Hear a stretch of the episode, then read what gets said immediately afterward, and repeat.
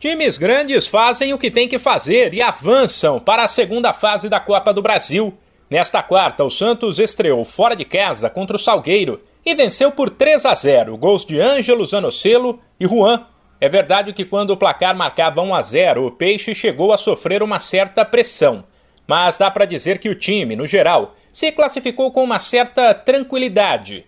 O outro grande que estreou nesta quarta foi o Cruzeiro, maior campeão da Copa do Brasil com 6 títulos, e que não tomou conhecimento do Sergipe. Vitória por 5-0. O adversário do Santos na próxima fase sai nesta quinta, 15h30 no horário de Brasília, do duelo entre Fluminense do Piauí e Oeste.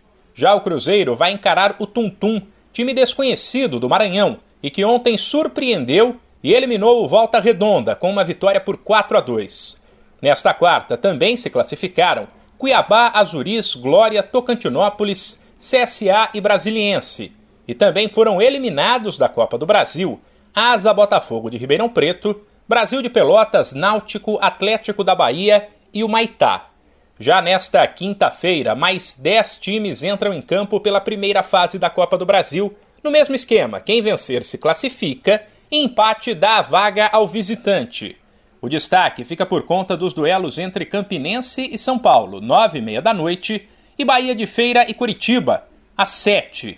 Além desses jogos e de Fluminense do Piauí e Oeste, a quinta-feira de Copa do Brasil ainda terá Nova Iguaçu e Criciúma, São Raimundo e Manaus. De São Paulo, Humberto Ferrete.